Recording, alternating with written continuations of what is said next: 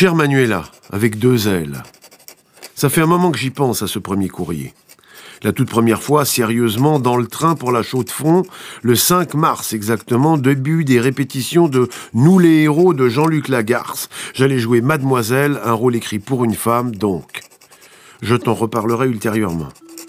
Donc toi, c'est dans l'avion pour Bruxelles et moi dans le train pour la chaux de fond.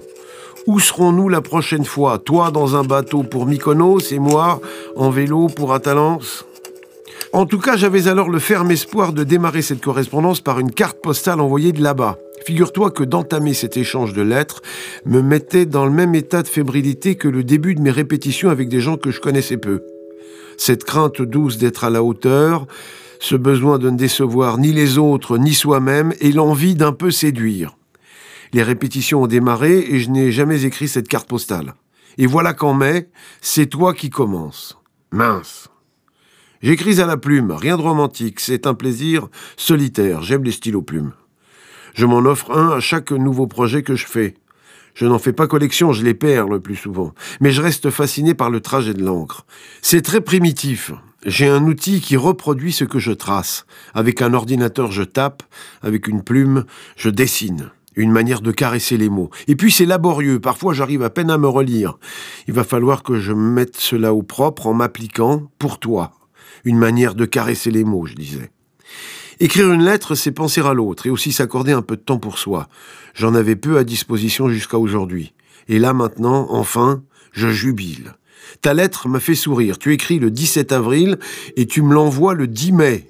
Étais-tu débordé? Te fallait-il du temps? Hésitais-tu à faire le premier pas? Poursuivant ma lecture, alors je me demandais s'il n'y avait pas toujours de l'érotisme sublimé dans un échange épistolaire suivi. Dès les premières lignes, presque, tu tentes déjà de t'introduire dans mon intimité en m'interpellant. As-tu déjà prononcé le nom d'une ex lors d'un accouplement? Non. Soit je n'ai pas d'ex, soit je ne m'accouple jamais. Ou sans doute, y a-t-il encore d'autres explications, hein dit. Et puis il y a cette chanson avec laquelle tu clôt ta lettre que j'ai d'emblée fredonnée. Parfois, les chansons sont comme des lettres adressées à qui veut les recevoir. Il y a quelques années, j'avais écrit ce refrain, peut-être seulement pour moi-même. Sur le chemin des empreintes que le vent efface, elle n'est pas sur le sol, la plus belle trace. Et ton souffle sur ma plaine creuse un long sillage où poussent les graines de nos amours folles.